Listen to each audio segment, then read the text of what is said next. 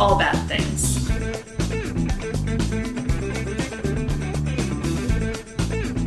Tragedy. Tragedies, disasters. That's Bad things. trigger warning for everything possible. What? There. I'm Rachel, I'm David. and this is All Bad Things. Welcome, everybody. Welcome. Follow us Insta X, Twitter, Facebook, Blue Sky, Threads at All Bad Things Pod. Email us allbadthingspod at gmail.com. Join our Facebook discussion group, our subreddit, and our Discord. Do all of those things. And Twitch. Yes. I said that. TikTok and Twitch, yes. Mm-hmm. We're pretty much on everything. sure, So- we're worldwide. if- So put into here's the easiest way to do it. Put into a Google search all bad things pod. Eh, I mean, uh, that's not necessarily going to lead you to our social means, always. That's true. But you can figure that out. you'll, you'll find us one way or the other. hmm. How you doing?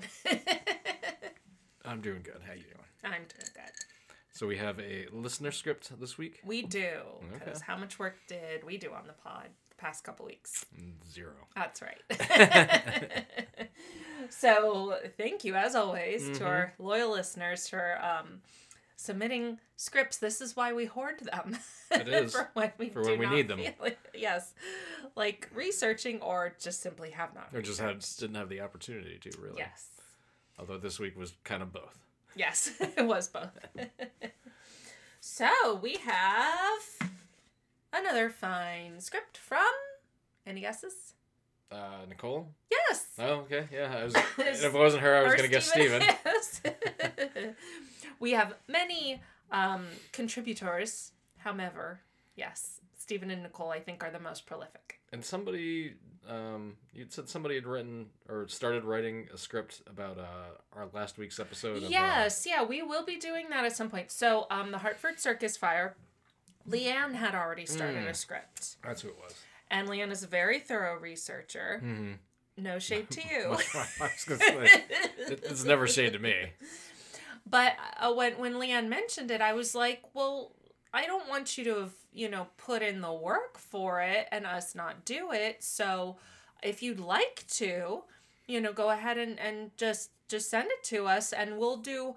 Well, at some point, I'm not I'm not positive when exactly because we'll obviously we'll have to sit down and record it. But we're gonna do like a, a midweek episode. We'll we'll release like a bonus episode at some point, Mhm. like uh, Hartford Circus Fire revisited, Yeah. right? Or part two, Electric Boogaloo. there you go. um, because that's that's something I'm always a little concerned about. Most people, when they're well, a lot of people when they're writing a script, email me and say, "Hey, ha- has anyone done this?" Or sometimes, Sure. like, "Have you done this?" Because there there's over 300 episodes. It's easy to miss one. Um, and I try to track that on my spreadsheet, my master spreadsheet. and you and you have an actual binder of all the scripts we've done Right. So I I try to keep track of like for anybody that wants those signed. By the That's way, that's right. We we Anytime. we haven't thrown that out there in a while. no, that's true. Um but if somebody's wanting to research something and they email me or or or message me about it, I'll mark that on my sheet that they're working on it so that I won't do it. Or if somebody else asks about it, that I'll let I'll let them know somebody else is working on it. So, um, but I mean, I think it's also fine to just go ahead and and submit a script because even if it's something that we've done, like the Hartford Circus Fire, or um, somebody else does, uh, my thought has always been we can always do it as like a revisited. Sure. You know, there's nothing wrong with that. And you could have 10 different people write about the same thing and you're not going to get the same exact story. This the That's you correct. get the, you Because get the basics, right. but you know. But the the perspective on the story perspective on the story will be different from each person. exactly and what you're interested in focusing on Mhm. how you how you you know knit together the story every every writer's different right Mm-hmm. so no no different on on scripts so um that's always my backup plan we haven't yet i don't think had two people submit the same thing or something we've already done I don't think but- we have. No. Yeah, We we got we got lucky a few times and just happened to put it out there what we were going to try to work on. People were like, "Oh, like I did a script for that." There Remember was that? once that, there was something. It like was that, uh, the. Dale Earnhardt uh, crash, and Oh. it was another one. It was uh the the cruise ship that Oh, wound up. Costa Uh, Concordia. yes. Mm. Mm-hmm. and we just casually mentioned that, that we were doing those, and the Uh-huh. people that actually had written them Like turned them into us, papers or something. like we're like, hey, by the way, Oh, already Uh-huh. done. I don't think Yeah. no, I don't think it worked quite that way because I keep track of what people No, I give understand. us. What what I'm saying is, I think maybe people already had written something, not yet submitted it. I could be wrong. Oh, I could that's be yeah. That, that, that could be as well. But yeah. what I'm saying is, I do try to keep track. So, like, Oh, I, I've got all of the listener scripts that we've gotten so far in my master spreadsheet so that I know and don't have to keep checking my email. Um, although, as I said, you know, at, at any point, if you feel like we haven't gotten to your script and you want us, especially if you're like, hey, you know, come on, get to my script already. Like, that's a legitimate. because you did the work on it, so yes, of course. and yeah. that's a legitimate if expression. If, uh, if within a year we haven't done it, I, you know what? I wouldn't Six even say that. I would just say if you're feeling some type of way about it, like feel free to just be like, "Hey, Yeah, can you get to this up. soon, please? Because I'm a little annoyed. Y- you have the right to be annoyed. I'm fine with it, and we will get to it soon." So anyway, Nicole. Nicole said this is probably one for Rachel to read, so yeah. hence I read it. Um, so this script does not take place in Alaska, within the modern boundaries of Michigan, or on one of the Great Lakes. I was just gonna say, or on the Great Lakes, huh? Pick your jaws up off the floor whenever you're ready. Can I can I guess as to what it- sure. what, what doth it might be? Mhm. Um, it's about the Mississippi River. Are you just trying to think just- of like yeah, another yes. Americana Body of something? water. A body of water, yeah. Yes. A very important one. this is the story of the incident nearly universally referred to as Night of the Grizzlies, I, which okay, occurred. this sounds fucking scary. it as hell. does. It's a very ominous title. I just got done playing The Last of Us 2 Remastered, by the way, Nicole, so I don't need any more jump scares. I've had involving enough. bears. Had, well, that game does not involve bears, thankfully. Oh, Last of Us. Yeah. I was thinking Red Dead. Red Yeah, Dead does. that- there is. Yeah, There, uh-huh. there are bears in that one. Um, but yeah, I'm I'm good on being afraid for today. well, we don't have grizzly bears here. We don't. We just don't. Um, there are black bears Oh, yeah, in bears. North Carolina, but Yep. I don't know if they're anywhere near us. Not really. They're they're in the mountains. Umstead They're they're have? they're in the mountains. No, there's not like bears in Umstead. There? Not that I know of. I sure wouldn't think so. But I mean, there are there are deer around here. There's Oh know, well, of, foxes course, of and. course, I would not get too scared by it. But there but there are some areas that don't have that kind of wildlife either. So. Yeah, that's that's true. Um, but yeah, we've we've got a, we've got we got snakes. Some of them poisonous. Mhm. So, Black widows Yep, we've got those too. Mhm. Yeah, that's we right. We do. have. That's right. We Mhm. do have some uh, and brown some nasty uh, spiders Mhm. in this uh, region, Mhm. don't we? Mhm. But yeah, grizzly bears, nope. Uh, and if you ever came across one, guess what? It's the last thing you're ever gonna fuck come across. Like it's Well, game over. Yes. I should probably finish the sentence. Oh, So, referred to as Night of the Grizzlies, which occurred in Glacier National Park in August of 1967. wow. So before Night of the Comet, What's Night of the Comet? it's a very cheesy uh, Oh, 80s uh, horror movie. oh okay. so three people might get that reference. okay. I was not one of them, clearly. No. Like I did for a long time prior to writing the 1925 dipth- diphtheria epidemic, I've been waiting around for a while hoping someone else would write this one because it uh, deserves to be done well and I question my abilities. Aw. I don't. Mhm. Yeah, yeah, we, we, certainly do not. But eventually I'd snap into just do it mode. Sure. Go ahead. Like just crack it open. Just do it. There are multiple approaches one can take to telling Night of the Grizzlies. I am not going to tell this story in an entirely linear fashion. I am not going to summarize what happens at the start, so we might get some jump scares. Yeah. some shows have covered this in more graphic detail than I will. There are many two and three parters of on this story. The documentary is 90 minutes long. I wanted to spend more time on how this happened and how one can stay safe out there than on gore. What I will say before we dive in is there are multiple bad things here. It's not just human death, it's not just animal death. It's not just the trauma of surviving an event where a friend died. It's not just an institution failing so spectacularly that it caused both human and animal death. It's not that, to this day, a lot of people don't know how to protect themselves in the wild. It's all of that put together. Wow. Hmm. I don't know how to protect myself in the wild. That is why I do not go into the wild. I stay I mean, far away from the wild. I mean, I've never been uh, one with a gun, but um, you know, bringing a knife is just that's that's just a pretty uh, basic way of okay. At least I've got this. I, yeah, I'm gonna know. guess that Nicole might go into more effective things than hand to hand combat that's, I'm just saying. with a deadly animal. Just but- have a knife. yeah. Mm, Well, let's let's not just give out blanket advice. All right, sources. The books Night of the Grizzlies by Jack Olsen, Four Seconds Until Impact, wow, by Bruce Buckshot Hemming, Death in Glacier, Stories of Accidents and Foolhardiness in the Crown of the Continent by Randi Minetor, The Tooth and Claw podcast, NPS.gov, my own personal experience in Glacier and around bears, mm, NWF.org, and Glacier National Park Night of the Grizzlies, a PBS documentary which is particularly well done and is available on YouTube if anyone is interested in that. It includes photos and interviews from people involved. So, Glacier National Park. Glacier National Park. Glacier National Park is located in any guesses because I didn't know. I wouldn't have been able Uh, to I, say. I'm, I'm wanting to say like Montana. Mhm. Yeah, You got it. No Yeah. Samsonite there. Northern Montana. yeah, because well, I they use part of that I think for uh, part of the national park in, in Red Dead Redemption. Oh, too. okay. But yeah, that's where I thought it was. I knew it was it was either there or North Dakota. Was, That Mm-hmm. was my would have been my second guess. Uh, it was established in March on March 11th, 1910, although archaeological evidence dates human presence in the area to more than 10,000 years ago. Hmm Present-day tribes who have ancient ties to the area are the Cheyenne, Blackfeet, Salish. Salish? Do you know how to pro- uh, anyway? Uh Not from the Midwest. yeah. My apologies if that was incorrect. K- Kootenai or Kootenai and Shoshone. I don't know. I do know how to pronounce that one. Shoshone. Shoshone. Okay. Yes.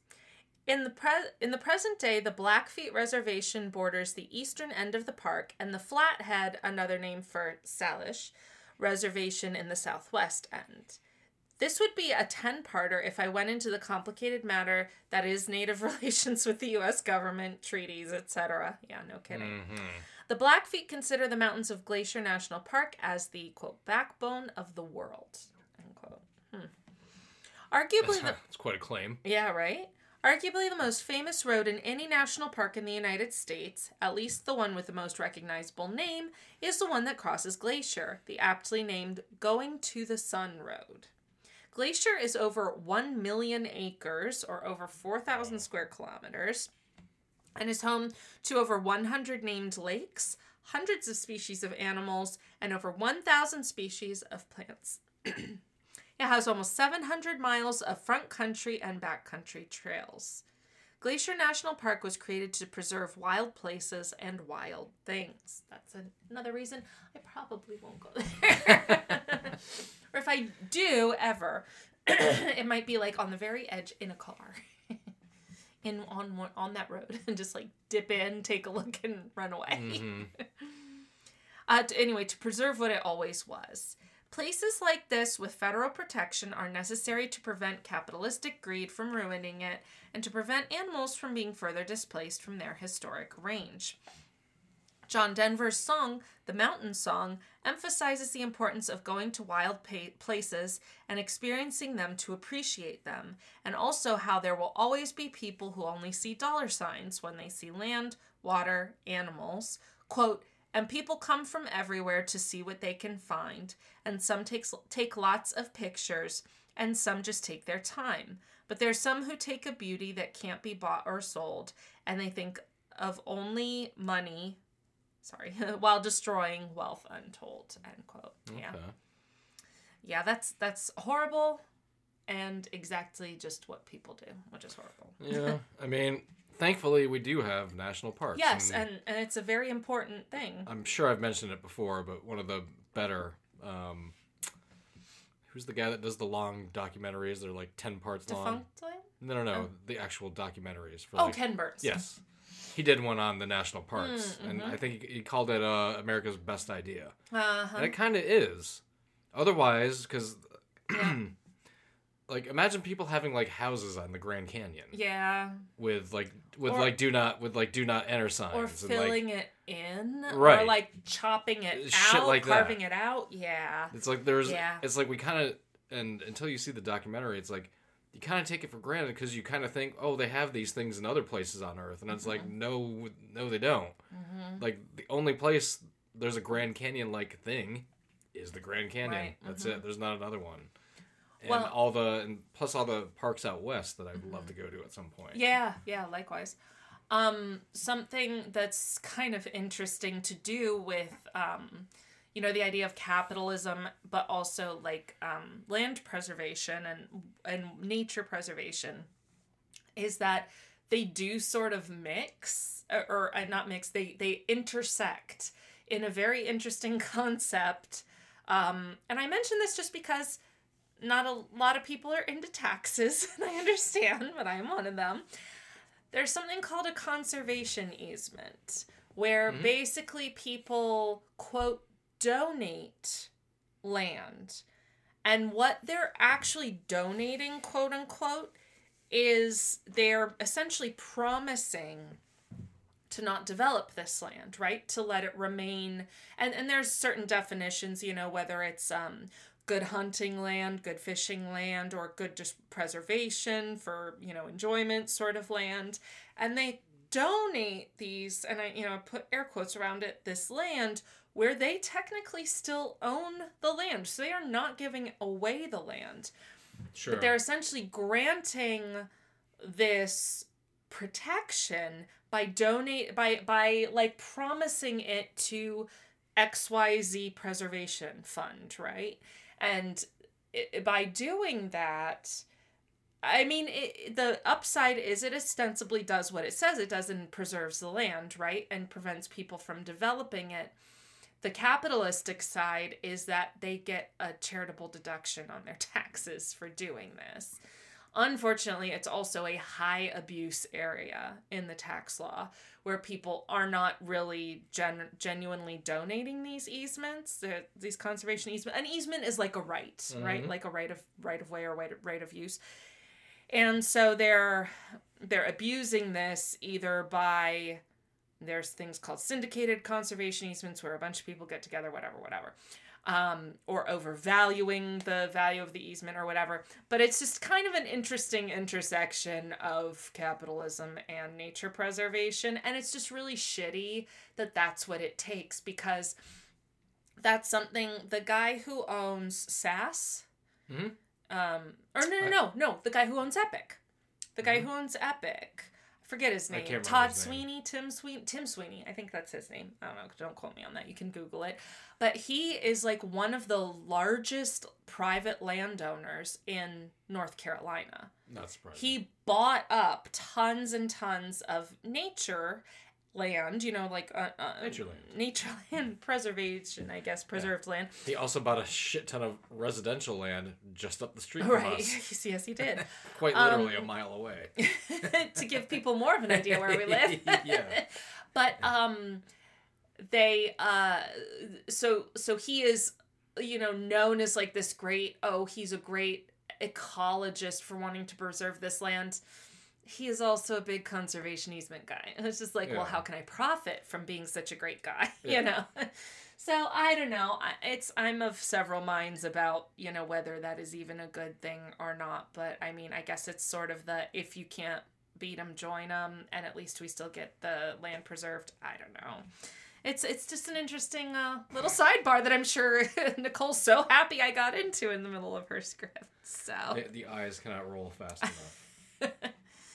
So, as Glacier is one of the most visually stunning and ecologically important places in the United States, it receives about 3 million visitors per year and is often referred to as the crown of the continent. Ooh, here's some. Um, uh, here's a, a photo of Glacier, photo by Earth Trekkers, and then Nicole at Glacier National Park in 2012. She was 19. I wish I was had been 19 in 2012. Likewise. Um, So there's. The, That is it's beautiful. It's gorgeous. absolutely gorgeous, and that's Nicole. I don't know why I said Nicole. Nicole. you've, been, you've been in the southeast I too long. have, have not. Um, You've been the, we've both been in the southeast at this point for almost as long as like if we were both born here and we're about to graduate high school. right? Yes, very much so. I've been here 17 years and you've been here 18, years. 18 at the uh, in a few months. Yeah, I'll be 18. And I plus I was in Greenville, South Carolina Yeah. for five years, so Mhm. I've lived in the south le- southeast. Southleast. South oh no, that No. sounds like such a bad insult. South the Um, Southleast. No, it, it people do call it that, but oh, I didn't know that. I think the southeast is gorgeous, um, especially the state of North Carolina. But anyway, yeah, the state of North Carolina's very yeah. I've spent 23 years of my adult life in the southeast, so I've Mhm. pretty much been here half your life. my entire adult life Yeah. too, minus a couple years in Crapchester. Um, so Nicole says, me and Glacier were in National Park in 2012 at a different lake. Please don't ask me about the stupid raccoon hat. it's a small picture, so it's a little tricky to see, but Oh, I I, was 19 and I thought it looked cool. We've all made bad choices. Let's move on. We've all thought ra- raccoon hats looked cool at some point, haven't we? 19's a tough age. It is, it it just is. so, It's a, a difficult transition. yes. Are you ready for Grizzly Bear Corner? Uh, yeah, I guess so, as long as there's no jump scares, Yeah, I'll take that over. Uh, I'll take that over uh, cordyceps.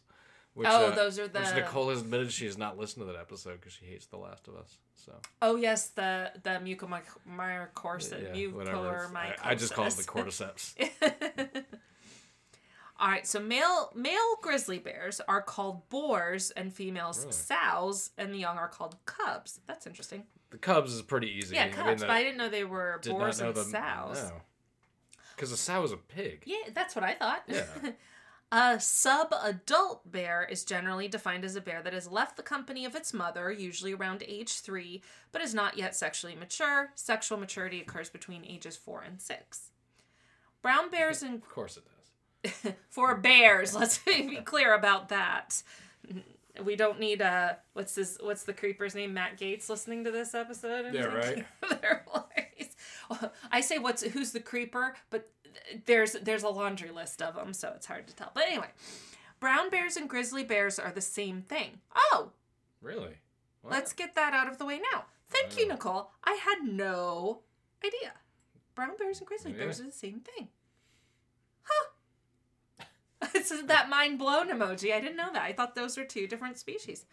All right. Some refer to coastal brown bears and interior brown bears differently, as the bears in the interior typically grow larger, but they are the same subspecies of bear. Oh, that's interesting. So just like their habitat. Okay. oh, yeah, well, affects that- them. I was gonna say that. That makes Yeah. sense. Yeah, grizzly bears can weigh. What's your guess? Oh, she I- gives a big range, but I, but I, I would think they weigh around like a half a ton. a thousand pounds. Yeah. Well, that's the top range. So four hundred and a thousand pounds. Oh, So okay. it's it's a, obviously depending on the the sex and even, the size. Even yeah. still, a quarter of a ton, which is a little over what 400 pounds is, but Right. still. hmm Ah, And how agile they are, which Right. is just. I mean, they are. Bears are apex predators. Yes. Yeah. For a reason. Yes. um, the largest ever confirmed grizzly was one thousand four hundred ninety six pounds. or 678.5 kilograms. Wow. That's wild. See, literally. In their historic habitat range, which they have been significantly moved off of, grizzly bears eat about 75% plant based foods Sure. roots, nuts, grasses, fruits, and 25% meat, small mammals, fish, and they will scavenge larger carcasses. They live between 25 and 30 years in the wild. As stated in the PBS documentary, mankind has always been fascinated by and terrified by stories of bears because, quote, they are co dominant with us. Hmm. They are big enough to require our respect. They are big enough to humble us, end quote. Yeah. When it comes to protecting yourself against a bear, there is a saying that, generally speaking, tells you what you should do when you encounter various types of bears. Ooh, a little good, like a red, red on black won't hurt Jack, red on yellow hurt a fellow sort of. I hope I got that the right way. anyway, don't look that up first. if it's black, fight back. If it's brown, get down. If it's white, good night. Ah, yeah. so polar Yeah, bears, polar you bears just are just- stand no yeah. chance. Yeah. Um, well, that's why in Svalbard they're required to carry around Mm. rifles. No, polar bears are like the most aggressive bear, but We're uh, just not but they interacting only with but they them only live in like remote parts of the earth, so Mhm. the, the vast majority of people on Earth are never going to have an interaction with a polar bear. right. Might see one at the zoo, and that's yeah, about that's it. that'd yeah. be a, that, yeah, that would be it. So if it's black, fight back. If it's brown, get down. So that would be a grizzly bear, too. And if it's a polar bear, just die. yeah, you're just to be dead. As polar, oh, here we go. Here go. Nicole always knows where we're going with this. As polar bears are the species that humans encounter the least in North America, I'm going to get into black versus brown bear attacks specifically. Due to the difference in how black and grizzly bears evolved, black bears are not known for being as defensive in nature as grizzlies are. If you surprise a black bear or come upon a mother black bear with her cubs, they will almost always simply scurry up a tree instead of attacking you. That's what I think that's what we've got in the mountains here are black bears. Mhm. Grizzlies did not evolve in thick forests and their claws evolved for digging, making their claws longer and not as conducive to climbing trees. This is the main reason why grizzlies are so defensive and will cub defend while black bears typically do not. That is why they say if it's black, fight back, because if a black bear attacks you, which is an extremely rare occurrence, the attack is almost always predatory, and so you should fight for your life because you want to convince the bear that the energy it expels to kill you is not worth the calories it would get from eating you. Hmm. Humans are relatively bony creatures compared to other animals, so you often can convince a bear that you are not worth it since they won't get as much fat as they could by taking down a different kind of animal. Hmm. With grizzlies, you are told to get down or play dead because grizzlies almost always attack defensively. And if you fight back, you are validating that bear's interpretation of you as a threat. Huh. If you play dead, the bear is much more likely to leave you alone because it believes the threat is neutralized. That this is also why it's important, especially in grizzly country, to not walk quietly. You don't want to surprise a grizzly bear. If they hear you coming, They'll, yeah, they'll just be like, all right, I'll just, I, I don't, not up for the nuisance. I'll just move. don't jump scare a grizzly Uh, bear. uh, there right? you go. um, if they hear you coming, they will almost always move away from you. Bear bells, or wearing a bell in order to constantly alert bears when you walk by jingling, is not a reliable or recommended method. Bears do not recognize the sound of a bell as anything. That's true, because like where is say, that occurring? And, and all that would do is attract a mountain lion, and you die from that instead. like the mountain lion doesn't care if you're sneaking up on it or being loud. It's sneaking up on you and will get you. right. Says they do not know that so mountain lion's like, oh, there's a little, little snack. they, so they don't know that that indicates the presence of humans. You know, some park Just be loud. Yeah. Some park rangers joke that bear bells are called dinner bells, but it's not accurate. That bells attract bears, they just don't do anything to warn them off and can give hikers a false sense of security. That said, please just talk. Don't play music on a speaker. We're not in the woods. We're not in the woods to hear your playlist, thank you. the best defense against bears is bear spray which I'll talk about a bit later, as it was invented in the early 1980s and therefore did not play a part in the, at the time in the Night of the Grizzlies. Played a part on January 6th, though. they had bear spray? Fuck yes. Why? Who? To uh, Trump supporters to The to 'em, insurrectionists had yes. bear spray. Yeah, because that'll put a human down too. Why didn't they just have pepper spray? They had well, they had that too. They had all the sprays apparently, but bear spray was one of them. Because they're because they were camping.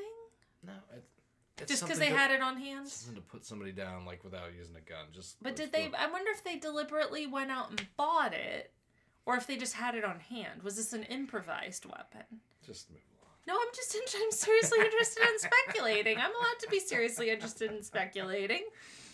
I think they're the type of people that like just would have had it because they Yeah, were yeah, hunters and yeah. That's that's what I'm wondering. That's what I'm wondering. yes. Okay. But anyway, Is it okay if I move on? more than okay. Yes. All right, background, alternatively titled What in the Hell Was Everyone Thinking? In the 21st century, it is fairly common knowledge that habituating wild animals to people is unsafe and also mm-hmm. unethical. Yes. It's, I mean, just, I mean, it just, it's just dumb. Yes. Like, it, just, it mm-hmm. really is. Mm-hmm. You know, there are professionals, let them deal with that. mm-hmm. You know, not, you know, Mhm. not uh, the Tiger King, that guy. Oh, geez. What was yeah. his name? Uh, oh, the tiger. King. Yeah, I don't remember his name. I don't remember his name either. He was so big like four years ago, and now I can't even remember his name. Yeah. one of those people that got Billy so, Joe Ray? so big during the pandemic. Yes. He was like the first pandemic star. Yeah, he because it had just come out. Yeah, I don't remember his name either. man. Anyway, um, feeding wild animals is a big no-no. No. Anyone who goes out into the wild knows to pack out what they pack in, not bring pets with you in areas with large predators, carry canisters to hold your food so predator- predators don't smell it, and to take the wildlife seriously. In 1967 Montana, this was not the attitude. Yeah, because people were kind of stupid about it and naive about it. But Yeah. like when I grew up camping, Mhm. things like that, you're gonna have garbage every day. You Mhm. you just are. The places that we camped provided you with. Um, Like bags or something? No, they provided you with uh, like uh, trash cans, Okay. Uh-huh. and it was required like put a put a rock or put something on it to keep the lid on. oh, okay. Not because a, a bear couldn't knock it over. Sure. For the reason that it's not gonna it's not gonna pick up a scent, Yeah. Mm-hmm. and that's why you did that. Mm-hmm. So yeah, I'm guessing like none of this is happening in fucking 1967. Yeah. Where it's where it's a requirement because rangers came Mhm. around like during the day, Right. Just to make sure shit was on the up and up. You know, if you were partying and drink, you could do whatever the fuck you want as long as you were following the basic rules, Right. You know, and so that's yeah. So that's all this is. That that's what is sorely lacking. I'm gonna guess. Right. In in the in this episode. Well, they they had to run ads telling people not to litter. Like this was a new concept. Don't throw trash on the road. I remember when I was a little kid, it was still like a new concept. Mhm. Like it wasn't like a thing until like the late seventies or early eighties. Like, hey, don't throw your trash everywhere. Yeah, don't throw your trash out the window. Like how disgusting? car. like, yeah, like how disgusting is that? Well, because we're used to, we were taught Yeah. that like from a young age, you know. Although I do feel that litter's making a little bit of a comeback, and it's really obnoxious. it's everywhere they're- around here. That's for sure. Yeah, that's it's really gross. Don't litter, people. Just for God's Just sake, leave it we in your fucking car. And like, like how hard is that? go then throw it in. I don't even care if it's a random dumpster that says no no dumping. It's Dump. better, yeah, it's better than. like it's okay. Better than throwing it on the ground. Yeah, jeez. oh, so- oh, jeez. Oh, We're- We're, we're getting, we're getting there Oh, with, the, with the episode. Jeez. So Glacier had been a national. No, I won't do do it in the accent. Glacier had been a national park since 1910. Uh, the New Deal projects had created jobs and then tourism to the area, especially post World War II. All that socialism. What did it do? Small government. Oh. And there had never been a fatal. Uh, I, yeah, there had never been a fatal grizzly bear attack. So, That's good. That's Yeah, actually, uh, yeah. yeah. uh huh. This resulted in one of the craziest false senses of security that I've ever had to wrap my brain around. It was partially born out of laziness. Backcountry chalets and campgrounds were hard to get to, and packing out trash was complicated. And staff Sure. yeah. staff began depositing their garbage, largely food scraps, into dumps. Ah, yeah. Trash also We- we- littered we the can- trails. We can also we can already see where this is going. Yep, trash also littered the trails to these spots, as tourists didn't want to lug their garbage back out of the backcountry. Of course, bears would then show up to feed, and at the Granite Park Chalet in particular, a popular rustic accommodation in the gla- glacier backcountry, instead of discouraging dumping trash, began treating it almost as a show, with people gathering to watch the bears come and eat. No fucking. Thank you. Ah, this is multi layered. Most rangers disagreed with these practices, but the park generally let the behavior of the chalet staff go because it was more practical than dragging all the garbage out of the wilderness. In, N- yeah, not really. in 1967, they were also distracted by lots of wildfires. Hmm. Visitors to the shell which might be caused by having garbage strewn around it everywhere. probably doesn't help. I mean, cigarettes, like just throwing Yeah. cigarettes out Hey, indiscriminately. does, does anybody see a pile of papers over there? Ding! Like, right? and then yeah. I mean, what the fuck? Oh my god. Like you think about so. You, this is before the EPA and Mhm. all sorts of shit that that Nixon signed into law. Right? hmm You know, I mean, yeah, the you had the Civilian Conservation Corps, things like Mhm. that that came out of the New Deal era Mhm. with successive presidents. But for some reason, like basic shit, like you know, we, we probably shouldn't throw trash everywhere. Like, Like, what if we just what if we didn't do that? stopped throwing Yeah. garbage out? Like every, like everywhere. Uh huh. but yeah, yeah, but there was a time. Yeah, there sure was. I mean, Mhm. it's like it's like telling a 25 year old nowadays like what it was like to smoke inside. right. Like they would have no concept of yeah, it. yeah. Yeah. Visitors to the chalet the week before Night of the Grizzlies reported the staff encouraging the bears, oh boy, encouraging the bears to approach in order to give the visitors a better view. So this is turning into like a side, like a circus sideshow sort of a thing. Well, that's like, yeah. zero precautions of any. This is No. just this is It's gonna get it's getting stupid really fucking fast. Yes. Yeah. In the 1960s, people sometimes walked right up to bears in Glacier and Yellowstone. Oh my God, listen to this. And put their young children on the bears' backs. This is what's wrong with boomers, isn't Well, it? This, this was, is- this is this their is- parents. this is also why the life expectancy went up like after like, Right. like after a while because our parents weren't put putting us on the backs of wild bears. right. But their parents were. our grandparents were putting our parents on the backs Yeah. of grizzly Oh, bears. did you hear about Johnny? Yeah, like didn't make it past five. You know. Oh, I'm like, oh, did he get? Was he hit by a car? No, he No. was hit by a grizzly. His Yeah. dad put him on the back of Not even by a grizzly, like just a fucking like like just a normal bear, and just you just know, a he normal bear. He just thought it was a Just snack. an abnormal yeah, bear. yeah. Oh my god. Fucking. And, Uh. think, uh, there's also like lead paint around and like there's Oh, all yes.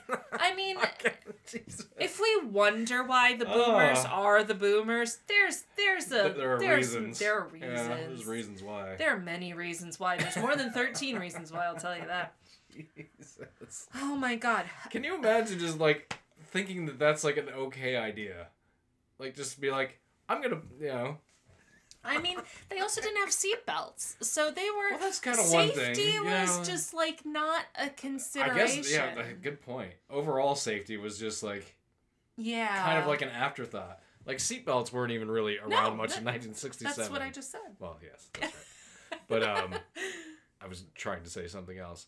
But anyway, but Uh-huh. like in like uh like basic things like chemicals you use around the household and stuff like that were mhm. fucking poisonous as shit, but nobody really knew. Well, they were spraying with D yeah, like fucking or DDT or whatever. Yeah. And like the uh-huh. Clorox, the, like the Clorox of back in the day, like that shit is used for like restaurant only things today. And if you're gonna use it, like you have to wear. industrial. Yeah, you've got to have on like three pairs of fucking gloves because yeah. it'll eat through.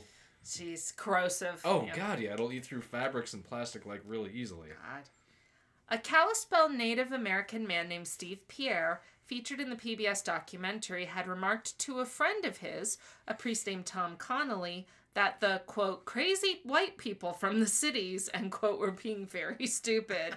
I mean, the crazy They're white coming people. up from the cities. crazy white people is kind of redundant, but I say that as a white person. but yeah, I can just imagine them mobbing like the like the suburbs and the wildlife from the city, they're Like, they're- crazy white like they, they all the just cities. drive out there and point their lights like towards the woods and then just fucking go go nuts. And some of the men try to build a fort. He had been taught about respecting bears by his tribal elders. Yeah, and that's the th- that's that's the problem. There's so many problems with white people, but part of it is like there were people here Yeah. for thousands of years before us. And did we listen to them? No. We just killed them instead. because they knew how to deal with everything because this is where they're from. um, but nope, nope, nope, nope.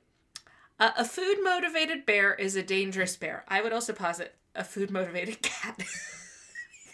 Demetrius. Bear a little bit more so. Except he's a lot smaller and he's a lot easier to to to to, cor- control. to corral yes. the bear. But you can see how like his little his little instincts just go wild. Mm-hmm. So imagine that in a uh, 800 pound grizzly. I was gonna say like yeah, in a, in a six hundred pound animal Yeah. that like when it stands on its hind legs is like seven feet tall. Bears with cubs were more aggressive to food. Yeah, because they have Oh, for they have sure. fam- a family to feed. Starving bears were more aggressive to food. Yes, because they're hungry. Fires had pushed. What? What, levels what? enough? I'm just saying. Yeah, saying okay. All right. Um, fires had pushed bears closer to the popular hiking and camping spots. I don't know why that was hard for me to say. Closer to the popular hiking and camping spots. A few miles away from Granite Park Chalet at Trout Lake, there was an older bear who had spent the summer of 1967 pillaging campsites and cabins and terrorizing campers. Although she had not actually harmed anyone, just engaged in intimidation tactics. what are you picturing? like like uh, intimidation tactics, Mm. like like like somehow like uh like jacked the child off of its back, Right. like you know, and landed in a tree somewhere. No, I'm I'm picturing it wearing a leather jacket with a cigarette, being like, be a shame if something happened to your campsite. Wouldn't it? Despite her approaching even people on horseback, she was allowed to continue her summer of terror. The Park Service had considered removing this bear from the population, but she had become iconic to that area of the park that summer, having been known as the Camp Kelly bear, and none of them wanted to be the one to shoot her. After all, in 57 years of the national park, no bear had killed a person. Okay. Important note bear ha- bears had killed people before. The false sense of security was about bears in national parks and in glaciers specifically. Sure. So that's interesting that it's like, oh, we know bears can kill people. It's just that they've never killed one here. They've never killed a person here. in this in specific this spot. area See, this is a circle of trust that we've we built. that we know of. yes, exactly. I mean, very Yeah. easily could have happened to some schmuck 200 years prior, Right, but there's right? no record of that. No, see, we have an agreement with the Grizzlies here at Glacier National yeah, Park. handshake agreement. Jeez. Uh, Oh, jeez. The night of the Grizzlies, according to PBS, quote, was the night we learned how little we knew about them. End quote. Yeah, that's, yeah. Oh, We're getting, so, we're getting into yeah, now we're getting into uh, jump scares. so, August 1967. On August 12th, t- 10 years before I blessed the earth, by the way. yes, 1967. Ju- You're like, did you? well, okay. Julie Helgeson, 19, and her summer boyfriend Roy Ducat, 18. They sound like people from Minnesota. They do sound they do sound uh, Midwestern. Yes, they do. No, they, they sound specifically like Minnesotan. No, well, we'll see. Uh, both summer employees of the park decided to use their well, they, if they were summer employees, they probably were from the area. Yeah. Decided to use their time off to to hike to the Granite Park Chalet. Ducat was a busboy, and Julie did laundry at a lodge. They were invited to another location with a group of four friends, but they had visited that site the week before, so they declined. They asked another friend, Paul Dunn, to accompany them to the chalet, but he decided to head to Trout Lake with the other group, leaving Roy and Julie to hike alone. The hike to the chalet via the high via the pic- picturesque Highline Trail took most of the day. The documentary shares photos Roy took that day. Upon arriving, they learned that the chalet was full for the night. People had already taken up the beds, any open space on the floor. The only open space was at a nearby campground which had just been established. A 22 year old Ranger National. I almost said nationalist. Let me not mischaracterize this poor person. A 22 year old Ranger naturalist and a group of several dozen people were there as part of a guided experience. The ranger. So I'm guessing a ranger nationalist are people that will only live in the woods. I guess so, right? What else would it be? They won't live anywhere else. The ranger leading the experience was named Joan Devereaux, and it was the first year that women were employed in large numbers by the park in ranger positions. As a woman, Joan was not supposed to be leading these overnight groups. But all the men were fighting the fires, so she was sent out. Among those sleeping in the chalet that night were, ironically, a nurse and three doctors, including a surgeon. Exactly who you would want for Night of the Grizzlies. I mean, with with uh, supplies, with the proper Hey, equipment and supplies. You know, if they if they've got a you know ad lib, Well, I mean, so be it. Or ad lim. But um, I'm proud of myself. I'm glad. I'm glad you're proud of yourself. Roy and Julie ultimately decided to hike down the hill a couple hundred yards to sleep at the campground. They had not known that bears were being fed at the chalet until they got there, but they'd been told And then they were like, "What?" You're like, excuse me? But they'd been told that grizzlies avoided contact with people. Yeah. And they've been told that if they did did encounter an aggressive bear, to just play dead. And then the bear would leave them alone. So they weren't scared. Yikes. No big deal. Yeah. See what you do is, see? You just play dead. And if Oh, you need man. to, which it hasn't happened yet, then it need you, and it's over with quick, isn't it? This campground was very near near the trail to the dump where the bears rummaged, though garbage every evening. Oh, sorry, rummage through garbage I was gonna every say, evening so in the front of bears the crowd. Know Yeah. this trail probably Oh, yes. better than the Oh, humans yes. do. Roy and Julie talked to other campers, then settled in at the campground and went to sleep. No tent, just in their sleeping bags under the stars. In the oh god, okay, jump scare. Ugh, Okay, you ready? Alrighty. In the early first hours of the morning, Roy was awakened to Julie whispering, "Play dead." Mm. it's like shivers.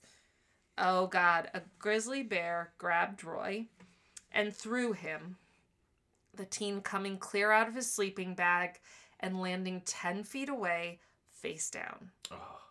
The bear jumped on Roy's back and bit his shoulder. Despite the pain, Roy played dead. No fucking way. The bear bit his legs, and Roy somehow managed not to move or make a sound. Damn. How? Fear, Yeah. terror, shock. Jeez. Yeah. The bear left him and began to bite Julie, and she screamed. The bear bit her again and again, and she screamed again. Somebody help us. The bear picked her up in its jaws and began to run down the hill. Oh my god. Roy tried to get up and turn on his flashlight, hoping it would startle the bear. Quote, and then, he said, I realized that my left arm was just hanging there. Oh. Oh my god. Up at the chalet, screams were heard, and after several minutes of confusion, someone called down asking if everything was okay. Like the the the uh, SpongeBob SquarePants meme comes to mind, where there's the fire in the underwater. And he's like, everything's, Everything's fine. fine. All good. Oh, a My voice Lord. Belonging to a camper who had been sleeping about a 100 feet from Roy and Julie yelled back, No, because they said, Is everything okay? No. What's the trouble? They yelled from the chalet. The response was short but chilling Bear. We have all had those moments in our lives where we wait for an adult to take charge of a situation before realizing that we, in fact, are the adult in charge of the situation. 22 year old Joan Dever- De- Devereaux the ranger nat- naturalist, to be clear, uh, realized suddenly that she was the leader. She was the only Park Service employee at the chalet. This was her first summer working at the park. This was her first overnight in the backcountry. It was pitch dark, no one knew what was going on, and this was an unprecedented event. She began frantically attempting to contact headquarters with her radio. Steve Pierre, surrounded by the crazy white people from the city, remembered something his elders had told him bears were afraid of fire. They found a large pot and put wood in it and started a fire, using the pot to light their way as well as a possible bear deterrent as they headed down the hill. They found Roy in shock but conscious, who immediately started yelling that they needed to go get Julie. Even as they carried him back to the chalet, Even as the doctors at the chalet began examining him, he kept yelling, Please find Julie. Don't worry about me. Please find Julie. Initially, there was a lot of debate over whether or not the group should go look for Julie, weighing the risk of future loss of life. Devereaux knew they needed a helicopter to bring medical supplies and a ranger with a rifle. She kept trying to radio headquarters for help, only able to reach those on duty fighting the fires. Eventually, a military veteran working for the park agreed to fly a helicopter to the chalet. He had been there before, but not at night. It was pitch black, and the only way to tell where the mountains mountains were was the absence of stars. Sure. Jeez. He and a ranger equipped with a rifle set out. Nowadays, bear spray, basically very intense pepper spray, is the recommended bear protection.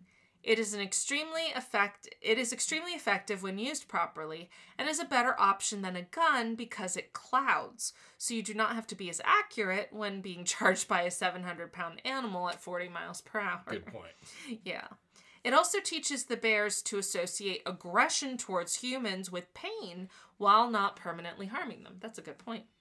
However, park rangers, especially in the backcountry, have both bear spray and firearms. Yeah, of course. Mhm, because Yeah. there are occasions where the latter is necessary.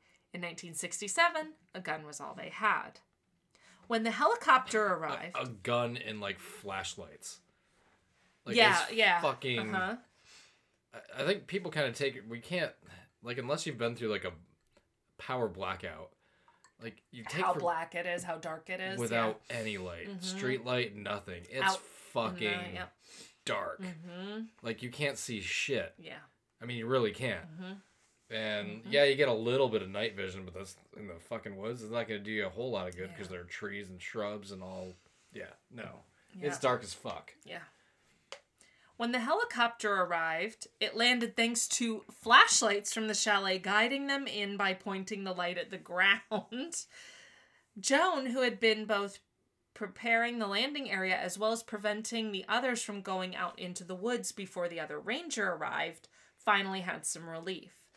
It had been hard on everyone not to go look for Julie while Roy was begging them to do so, of course. Roy Ducat was put into a, the helicopter and taken to a hospital, while those left at the chalet set out to search for Julie. They found her, thanks to tracking by Steve Pierre, about 400 feet from the campsite. She was very badly mauled and had lost a lot of, bu- of blood, but was still conscious, Mm. albeit barely. The bear had removed all the clothes from her body as it mutilated the teen. Mm. The rescue group put her into a makeshift litter to take her back to the chalet, where the doctors and nurse who just happened to be visiting that night had set up an operating table with the supplies bought, brought by the helicopter. Sure. Julie was in and out of consciousness as they carried her back, at one point waking up and asking one of the group, quote, Would you hold my hand, please? End quote. Jeez. Father Connolly was one of the ones carrying her, standing near her head, and he told her that, quote, God is watching over you, end quote. She weakly replied, quote, Yes, I know he is, end quote. Side note, in general, I don't love the assumption that a lot of religious people that a lot of religious people make that everyone else is religious or should be, and that everyone is comforted by religious commentary. In this case, though, all of Father Connolly's actions appeared to give Julie more comfort than anything else that was done for her, so I'm glad he did everything he does here. Of course. Like if you're in a situation like that, most people understand. You know, like if you're in a foxhole with somebody else and you know munitions are being rained down on you. Yeah, you're probably gonna pray to God. Well, Well, or yeah. or if not, you know, even if it's just the idea of like um th- that um you're not alone. You're not being abandoned. Yeah. That there there's comfort with you, whether that's, you know, the people with you or whatever. Yeah, that's totally yeah. understandable. When Julie got back to the chalet, the doctor struggled to find a vein that hadn't collapsed in order to insert an IV and hang a plasma bottle. When this was done successfully, the doctors felt some hope, but they quickly realized that this was beyond their or anyone's capabilities. She'd lost too much blood and was too badly injured. Both of her lungs were damaged so badly it was shocking she was still getting any air at all. One doctor made eye contact with Father Connolly and shook his head. Connolly got water and baptized Julie and performed the sacrament of last, last rites, and then took Julie's hand and began to pray out loud. She squeezed his hand, mouthed the words along with him for a while, and then stopped. Her hand went limp. It was 4:13 a.m. on August 13th, 1967. It was the first fatal mauling by a grizzly bear in the 57-year history of Glacier National Park. The second fatal mauling in the park's history took place at Trout Lake, 8 minutes 8 miles away as the crow flies just minutes later. That's why it's the night of the mm. Grizzlies. Trout Lake, August 12th to 13th, 1967. The five sum of Paul Dunn, Ray. Oh, that's the guy who went with the other. Oh, man. Ray Dunn, sorry, Paul Dunn, Ray and Ron Nosek, Michelle Koons, and Denise Huckle were hiking to Trout Lake at the same time Ron and Julie were hiking to the chalet. Denise, against park rules, had brought, oh no, her dog with her, a puppy named Squirt. Mm. I feel like something bad's going to mm, happen to oh. Squirt. Dogs are not allowed in most national parks in the West. yeah, uh, yeah, I get it. Uh, due to safety concerns when it comes to wildlife, yes. The brothers, Ray and Ron, were dating Michelle and Denise. If the name Paul Dunn sounds familiar, he had been invited to hike to Granite Park Chalet with Roy and Julie, but had declined in order to hike to Trout Lake with the others. For Paul Dunn, the PBS documentary says, quote, the decision was one framed with inevitability, mm. end quote. Dunn says that even all these years later, it sends a chill down his spine. Jeez. It's almost like a choose your own adventure and like there's a bear on either end. Yeah. God. In the evening of August 12th, the men were fishing and Michelle was sitting on a log when she noticed a bear entering their camp. This was the bear that had been terrorizing the Kelly camp all summer, the bear that the park rangers hadn't wanted to shoot. The campers grabbed Squirt and fled the immediate area, and the bear went through their food, eating most of what they had, and then headed back into the woods. The group debated leaving, but the only way out was through a thick berry patch. Hmm. They did not want to do that in the evening when they didn't have light. There were they were more scared to hike out than to stay.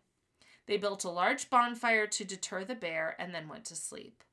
Paul Dunn was unable to zip up his sleeping bag all the way. I'm going to guess, guess that's important for some reason. The bear returned around 2 a.m. when it ate more of their food and then went back into the woods. The boys threw more wood on the fire, and Denise shoved Squirt to the bottom of her sleeping bag. Um, and then Nicole says, It frustrates me endlessly that they brought that damn dog. Denise and Michelle both had a lot of the dog's scent on them. Oh, that's true. Mhm. No one slept very well as the bear had bear stayed around, pacing around their campsite and splashing its paws in the water, and the group could hear its heavy breathing. Oh my That's god. fucking creepy as fuck. That's very creepy. Paul Dunn. because it's out there just deciding. Yeah, it's like Like which like really. one? It's like that's what it's Yeah. fucking doing. It's like How do I go like do I get this? just the dog? Do I get the dog and the human? Who looks the plumpest? Yeah, like Who's the best food here? or do I just do I just go in and like get whoever? All right, whoever I can get Yeah. first. Yeah. Jeez, it's like a horror movie. Yeah, it's fucking exactly what this is. Mm. Paul this would make for a great. This is almost like this is like the bear version of um, uh man, the Ghost in the Darkness, which was about the, those two Oh. lions that Oh yeah. mhm. stalked humans, not for food, like for, for, for sport. yes, Yeah. apparently. Yeah. Paul Dunn said hearing the breathing was the most terrifying part. I Yeah, can, you're I fucking cannot right it even was. imagine. Uh, because they have no, they have nothing to defend themselves with except for a fire.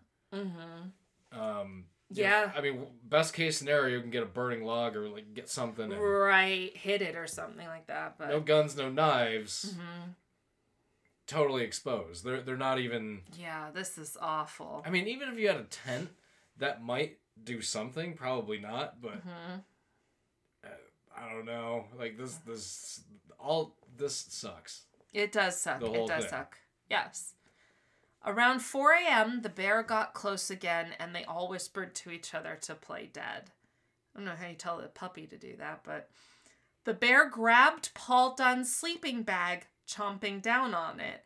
As it was unzipped, Dunn slipped out of the bag, jumped over the fire, and ran for a tree. He went straight up the tree, even though there were no branches near the bottom, fueled by adrenaline. It's like a fucking cartoon. This startled the bear, and she ran into the woods. She's like, "What the fuck? Humans can't do Like, that." superhuman. What is, what, what is this one? But then she came back. Ron and Denise leapt out of the, le, Ron and Denise leapt out of their sleeping bags and darted for the nearest tree, yelling at the others to do the same. Usually this is a bad idea as running triggers the chase instinct of a predator, but these, this seemed to work as each time the bear startled and temporarily moved off. Now only Ray and Michelle remained in the camp. They're all like up in the trees except for these two. Paul Dunn shouted at them, Don't play dead, run. Ray ran and Michelle stayed in her sleeping bag. Mm. Sources differ on if her zipper was stuck or if she was paralyzed by fear. Yeah, either way, I mean. It was still dark and the others didn't know Michelle hadn't left her sleeping bag until she screamed that the bear had her arm. Then she screamed, "Oh my god, I'm dead." From the time the bed the bear re-entered the camp, went after Paul, the others ran, and Michelle was attacked and dragged away was mere minutes. Mm. The other four, plus Squirt, climbed high into trees, so Squirt could the scaled a tree too. that dog get up? Like, just just fucking instinct, I guess. And waited for it to get light before running all the way to a ranger station at the trailhead. I thought Squirt was going to be the one to not make it, but poor Michelle. When they burst in yelling about a bear attack, the rangers assumed they meant the attack on oh Julie my Hel- god! Yeah, it, it, like we already took care of it. yeah. Their blood ran cold when they realized that this was a different attack and a different bear. The sites were only a few miles apart as the crow flies, but with mountains in between, Yeah, so they knew from the start that this was not the same bear. The helicopter pilot had just returned from flying Julie's body out when he was totally unthinkable. Jeez, Rangers went with their rifles to Trout Lake, taking two of the survivors with him to point out their camp. They found Michelle's body. She had been partially eaten. Ranger Leonard Landa said, quote, It took me a little bit to get my senses about me that this had happened, end quote. Michelle's parents had just gotten home from church when the phone rang. It was a ranger. Quote, I'm so sorry to have to tell you, but your daughter was killed, end quote. Her father's first response upon learning she was killed by a grizzly bear was, quote, was anyone else hurt? End quote. The ranger told him yes, but the others at Trout Lake were going to be all right. He then informed Koons that there had been another fatal mauling that night by another bear. Back at the chalet, Joan Devereaux waited with the other campers for armed rangers to escort them all back to safety. She was racked with guilt for not letting the rescuers go look for Julie earlier. One of the doctors told her that Julie had been attacked on the street and that if sorry that if julie had been attacked on the street in front of a hospital they still would probably have been unable to save her. So yeah That's, that's, yeah. devereaux was ultimately given an award by the national park service for her courage and leadership on that night. She is interviewed in the pbs documentary as is uh, roy ducat steve pierre father connolly ranger landa the helicopter pilot michelle koons' family and others as the Granite Park Chalet group was escorted back to the front country, four rangers passed them on their way in. Their orders was were to bait the dump and shoot any bears they saw. Jeez. Yeah. They killed two male grizzlies over the next two nights before shooting a sow with cubs. This bear is unconfirmed to be the bear that killed Julie, but due to blood on her claws and a damaged pad on her foot, which would have given her constant pain, they believed she was the bear which had done so, and this is generally accepted. Usually, even food conditioned bears will only kill humans if they are desperate. That's like the was the like, man eaters of exactly, yeah, the exact mhm, same thing. Yeah, Like, but it's yeah, but but yeah. don't put them in a situation where that's a choice that they have to make. Right, yeah, exactly. The cubs were shot as well. Ugh, Even today, if a bear kills a human in self defense, I know. it It's- is allowed to live. But if the human is partially or wholly consumed, then the bear must die. Yeah, which it makes no sense. I think the idea is so that it doesn't get that bears don't get used to eating humans. It, it is it is shitty though. I mean, But like now, it's- but now, nowadays with modern technology, and Mhm. kind of even back then, I mean, uh, but not the same sophistication is now. It, it'd be way easier just to uh, track the track Oh, whatever track them. predator it was, mountain Yeah. lion, because mountain lions kill people. Mhm. Uh, bears, obviously, but I'm with you. I I'm- don't like the kill. I don't either because because it's doing what it's on Earth to do. I think. And yes, it's yeah. sad that it happens to Of course, of course. extremely sad, but it, that's not the bear's fault. My guess would be Yeah. that it's to avoid them from getting conditioned to eating people. That's all. Yeah, I mean that. I mean, that's my thought. I guess I've never thought of it that way, but you could be right. No. Yeah. Mm, we'll we'll see what Nicole has to say about that. Um, in the lower 48 states, the greatest distance between man-made roads is less than 25 miles. I was oh wow, say that doesn't surprise me. At that's all. interesting. There's a road everywhere. Yeah. It is impossible to relocate a bear that has preyed upon people to a place where they will not encounter humans again. Yeah. Yeah. The shots fired at the cubs struck one of them and both ran off. Somehow this cl- cub survived the winter but was humanely killed the next summer due to it no longer having a lower jaw. Also, they maimed the oh, poor Oh, thing. Jesus. Jeez. Despite knowing that they had orders to try to kill the cubs as well, one of the rangers was so upset about this that he punched the man who shot at them. Historically, the shooting at cubs is still considered controversial, an overreaction. I understand their logic behind doing it, but I don't know that it necessarily has to happen. It is hard for me to make a judgment more than 50 years later. I do believe there are fates worth, worse than death, and if the cubs had been younger and it was guaranteed they'd starve or be eaten by other bears with their mother gone, as awful as it sounds, shooting them would just would in the end be faster and more humane. I was gonna say because if you if especially if they're young enough, if you kill the mom, you've essentially killed. The Right. cubs. It's only it's only bad. They can't protect themselves. Right. But at the age they were, it's a much bigger gray area. Sure. I guess I can't judge as I was not Hey. there and was not reacting to a horrifying event in real time. Most likely, the Cubs knew where the garbage trails were. Yeah. I mean, th- this was this is all created by human error. Yes. Oh, yes. 100%. The whole thing. I Mhm. mean, this and again, This is a human caused disaster. like I get why people are like, oh, why can't you do this? Why can't you? You know why you can't? Because somebody was really fucking dumb before. right. Like that's why. hmm You know. Yeah, that's why we have the rules we do because someone did the opposite and it didn't turn out well. Yeah. Yeah. As for the bear that killed Michelle Koons, rangers baited the area and ultimately hiked two miles to a cabin after failing to spot her. The next morning, the bear showed up at their cabin and they shot her as she advanced upon them. Mm. They were able to confirm conclusively upon examining her stomach that she was the bear who had killed Michelle. The bear was emaciated and had glass embedded in her gums. Jeez. Probably from eat, uh, the garbage, yeah. Most likely. Like the bear who likely killed Julie, she would have been in constant pain.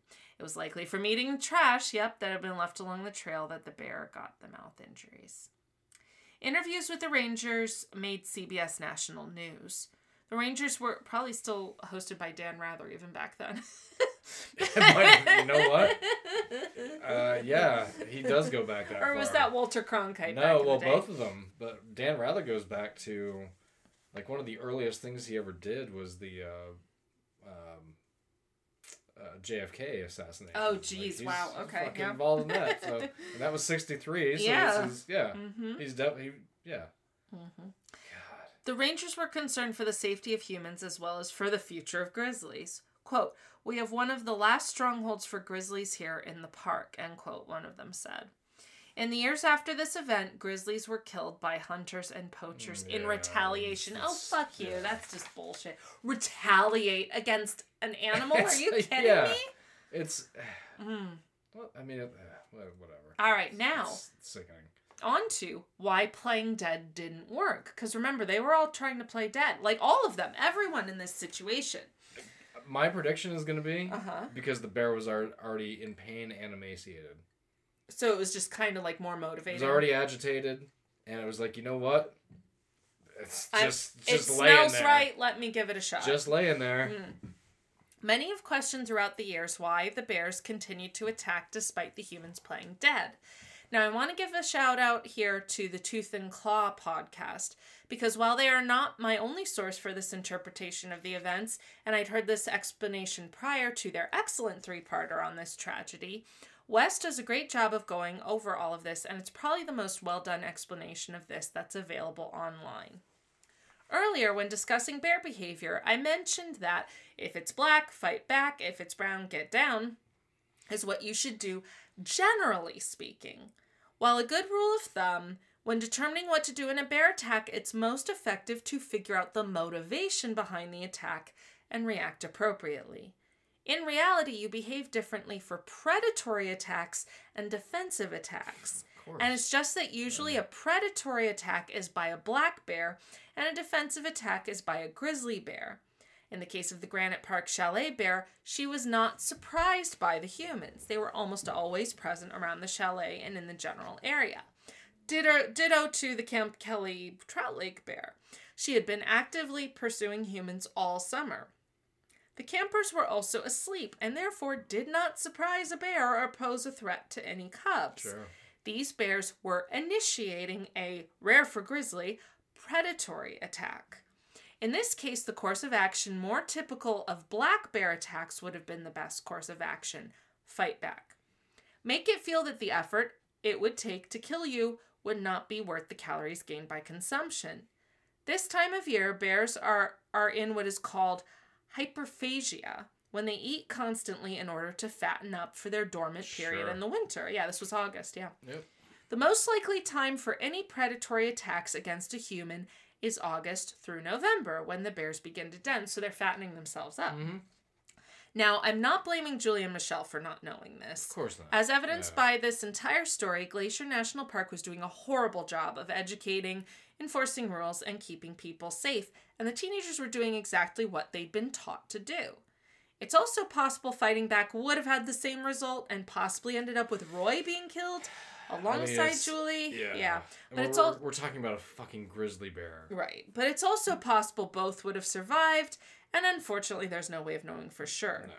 I do want to note real quick, in case anyone is interpreting this as bl- victim blaming, that while I don't think anyone here caused their own mauling or death when speaking about man versus nature scenarios, it is simply a reality check that often an attack has a less favorable result because the human or humans involved were making naive or restless, reckless mistakes.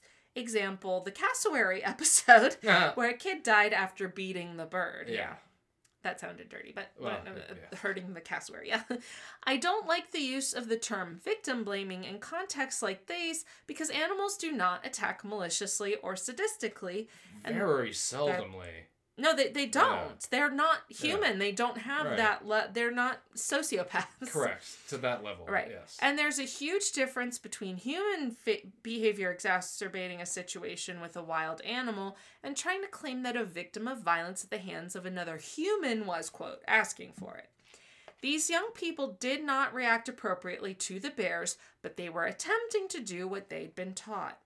Aside from Denise bringing Squirt and the others not refusing to go unless the dog stayed behind, the teenagers in neither situation did anything wrong. So yeah, bringing the dog was the, the dumbest mistake, but yeah, but nobody deserved the. the- no, the- of course, the- of course not. yeah. But the bear also wasn't punishing mm, anybody; No. it was just doing what it do- did. So, all right. So conclusion: Night of the Grizzlies was the catalyst for change in how grizzlies were viewed and managed. The park finally accepted the inconvenience of packing out trash or burning it, and signage went up and pam- pamphlets printed out with warnings not to interact with or feed bears. The narrative changed from grizzly bears aren't dangerous to all wildlife is dangerous. and unpredictable, yeah, hmm which is what makes it dangerous. a big part of it, yeah. Jack Olsen's book, Night of the Grizzlies, was released two years after the tragedy and was a bestseller. While called an ecological thriller that could imply a fictional work, survivors say the book is both accurate and thorough. In the book, Olsen writes sympathetically about bears, the bears, aware of the mass killing of grizzly bears that had happened by rangers, hunters, and poachers alike following the tragedy, and the real fear that because of retaliation to the night of the grizzlies, they might go extinct. and if not for the Endangered Species Act of 1973, they very well may have. Today, there are about 60,000 grizzly bears in North America, half of which are in Alaska. There are about 300 in Glacier National Park. That's not many at all. The public is much more well educated, and the Park Service much more strict with enforcement of rules, creating the much needed space between humans and bears. There have been eight more fatalities since Night of the Grizzlies, but this totals 10 fatalities and more than 100 million visitors to the park since it was established in Exactly. 1910. Yeah. Michelle Koons' father supports the conservation efforts. Quote, I always would think about what civilization has done to bears, forced them to do things they wouldn't ordinarily do. Mm-hmm. End quote.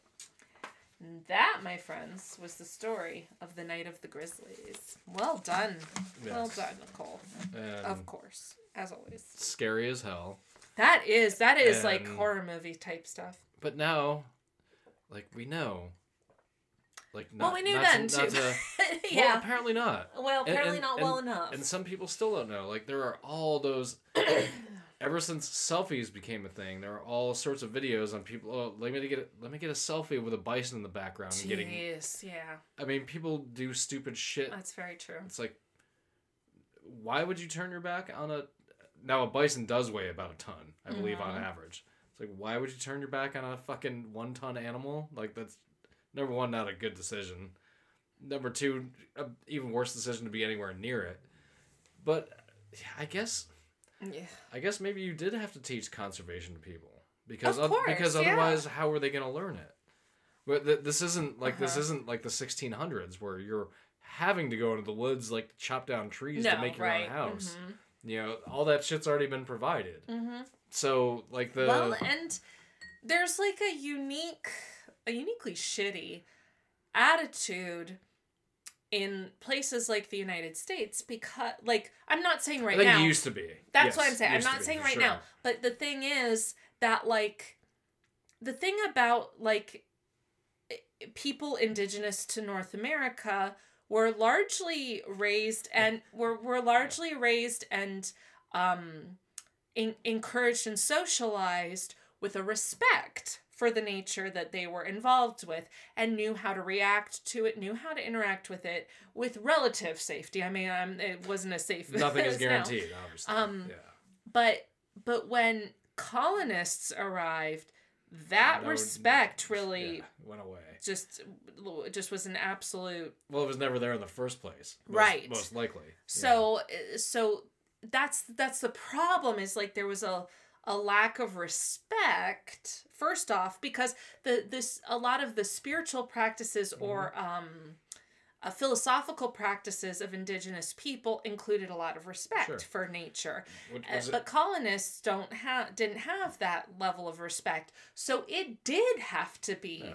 learned it did have to be taught eventually and it's it's still not to a point where where we're very good at it as colonists Yeah, and that lack But- of respect leads to all sorts of bad outcomes. It leads Mm-hmm. to a- lack of awareness. It leads to a, a lack of appreciation, obviously, Mhm. um, and a, a complete a complete ignorance at the same time.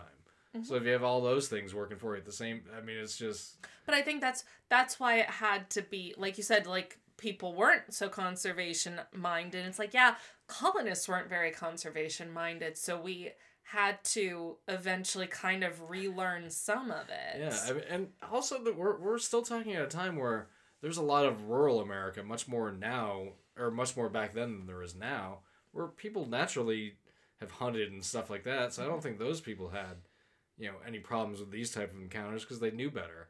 But like we're talking about well about, with whatever but we're talking, they were used to we're talking about with. the rush of like white people coming out of the city.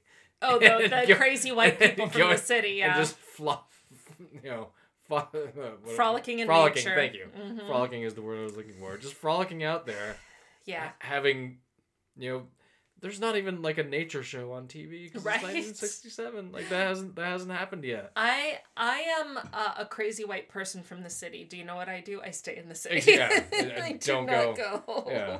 And where you grew up, where you spent a lot of your time growing up, is close to like extremely dangerous wildlife. Oh yes. And it's just like, yeah, I'm just gonna stay inside. I. I did go to the Everglades. I Sure. have been to the Everglades. But you didn't walk through them. oh yeah. Oh, well. I mean, not like uh, well, like on on the the little I'm pathways and yes, trails. I'm and talking stuff. about like walk through them. No, walk- why would I do that? Why would any human do that? Exactly. Humans are so stupid. People do. like why? why? Why? Why? Why? Why? No. Why? I I am glad that there are people who are well trained who do that because that's part of conservation work too. So I'm very happy for those people who do and for those people who do it recreationally but are very smart about it, like Nicole. Nicole enjoys naturing and uh, just naturing, but she knows how to what to do, how to do it, how to do it safely, how to do it respectfully. So that is how it should be done. I don't know any of those things, so I just don't. I just don't do it. Nature. Just don't. And that's a good. That's a good one. I just think a sticker like Yeah. that. Um, but uh, but I do know that my natural instincts are not terrible because what That's did I do Yes, when I San saw Diego. a stingray in San Diego? You stamped your feet. I went, oh, oh, oh! I stamped my feet and as I was running, running, running. Which I learned in my surfing lesson. It was the right like thing a to couple days later, it's like that's what you're supposed to do. I got out of the water because that was not my water. That was Mr. Stingray or Miss Stingray's water. That was not mine. I I saw them and I said, "I am so sorry. I am in your house. I will leave now. I will leave by going ooh ooh ooh and running back as quickly as I can back to the beach." And you may have your house back, and I apologize profusely for my intrusion. That was wrong with me. I apologize to all the stingrays in the world. well, you almost got tunnel. but unwitting, unwittingly, you knew what to do. My instincts were good in that instance, Yes. but ah, all right. Well, thank you, Nicole. As Yes. always, Once again. naturally Yes. excellent. I don't think it's actually written on here. Oh, okay. Let me see. Yeah, right there. Oh, there we go. Well, See I it. mean, it's a pretty hard title to forget. So Right. that was Night of the Grizzlies. Yes.